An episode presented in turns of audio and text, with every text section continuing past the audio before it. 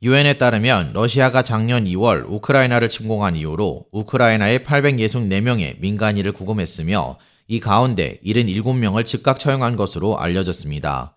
밝혀진 사망자 중 72명은 남성이었으며 이 중 5명은 여성이었습니다.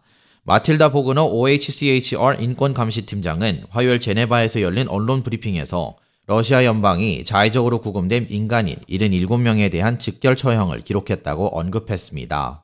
유엔은 직결 처형은 공정하고 완전한 재판 없이 개인을 즉각적이고 고의적으로 살해한 것이며 인권을 침해하는 것이라고 강조했습니다. 독립조사위원회는 구금 피해자와 목격자 등 1136명을 인터뷰했으며 전반적으로 해당 보고서는 어린이와 노인을 포함한 민간인에 대한 900건 이상의 자해적 구금 사례를 기록했으며 대다수의 사례는 러시아에 의해 자행되었다고 보고했습니다.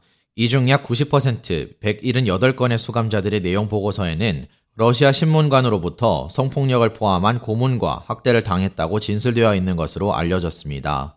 이와 함께 보그너 OHCHR 인권감시팀장은 이와 함께 보그너 OHCHR 인권감시팀장은 임의로 구금된 사람들 중 절반 이상이 고문이나 학대를 당했다고 기록되어 있다고 말했으며 이는 일반적으로 체포 직후 사람들이 신문을 받는 동안 발생한 것으로 보여진다고 전했습니다.